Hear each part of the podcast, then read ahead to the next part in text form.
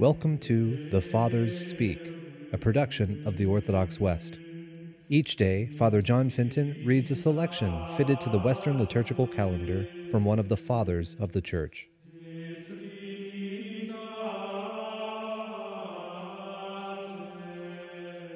From a homily by our Father among the Saints, Leo the Great. These days, which flowed between the Lord's resurrection and ascension, pursued no idle course, but great mysteries were established in them, great wonders were revealed.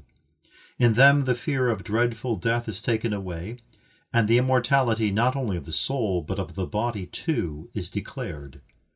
In them, through the Lord's breathing, the Holy Spirit is poured out upon the apostles, and to the blessed Apostle Peter, above all others, is entrusted, in addition to the keys of the kingdom, the care of the Lord's flock.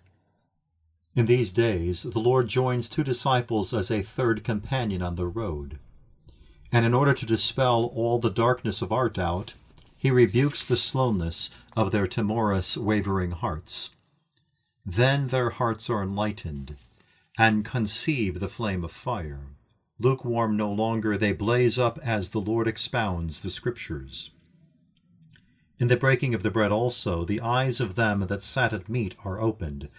Far more blessed is this revelation, showing them the glory of their nature, than was the opening of the eyes of our first parents, bringing them the realization of their guilt.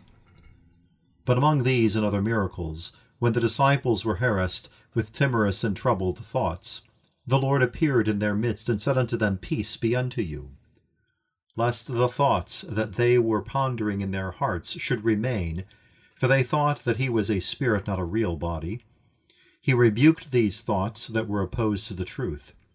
He presented to the eyes of these doubting men the marks of his cross that still remained in his hands and feet, and he invited them to examine them. For the print of the nails and spear had been retained to heal the wounds of their doubting hearts, so that with no wavering faith, but with the most steadfast certainty, it should be held that the same nature which had lain in the sepulchre was to sit on the throne of God the Father.